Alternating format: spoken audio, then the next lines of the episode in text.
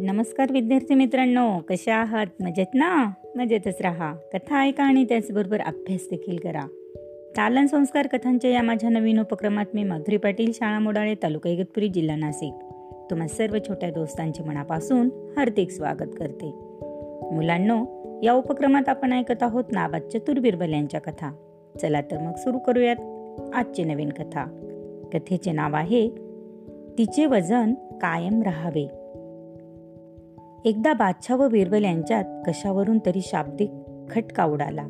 आणि बिरबल कुठल्या तरी गावी जाऊन साधूच्या वेशात एका गावा पाटलाकडे राहू लागला. बिरबल निघून गेला पण त्याच्याशिवाय बादशाला चैन पडेना.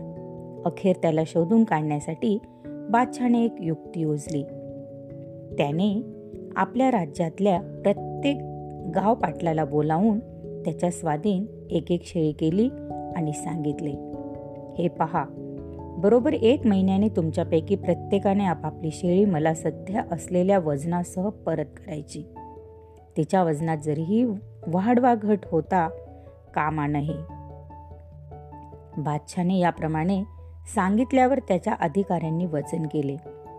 तिला कुठल्या पाटलाच्या स्वाधीन केले ते एका वहीत देखील नोंदवले.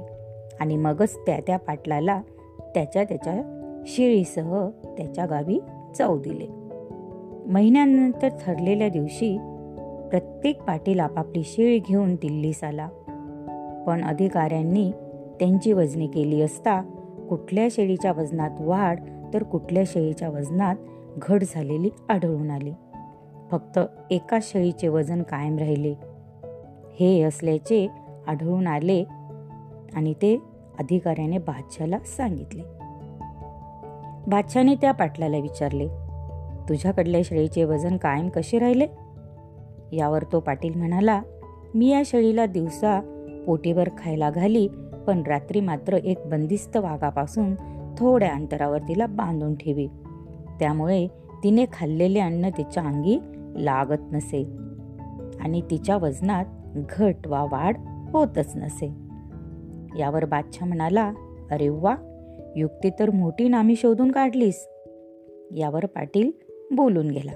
पाटील असं बोलला हुजूर एवढी नामी युक्ती मला कुठली सुचायला पण गेला दीड महिना माझ्याकडे एक साधू महाराज मुक्कामाला आलेले आहेत आणि त्या साधू महाराजांनीच मला ही युक्ती सुचवली. एवढं डोकं चालवणारा साधू हा बिरबलच असावा अशी खात्री वाटल्याने बादशाने त्या गावी हेर पाठवून त्या साधूची माहिती काढली. मग तो साधू बिरबलच असल्याचे कळून येताच बादशाह स्वतः त्या गावी गेला आणि बिरबलाची समजूत घालून त्याला तो आपल्याबरोबर परत दिल्लीस घेऊन आला. होता की नाही बिरबल चतुर आणि हुशार? वाव आवडली ना मुलांना आजची गोष्ट? चला तर मग उद्या पुन्हा भेटूया अशाच एका नवीन गोष्टीसोबत आपल्या लाडक्या उपक्रमात ज्याचे नाव आहे दालन संस्कार कथांचे. तोपर्यंत धन्यवाद.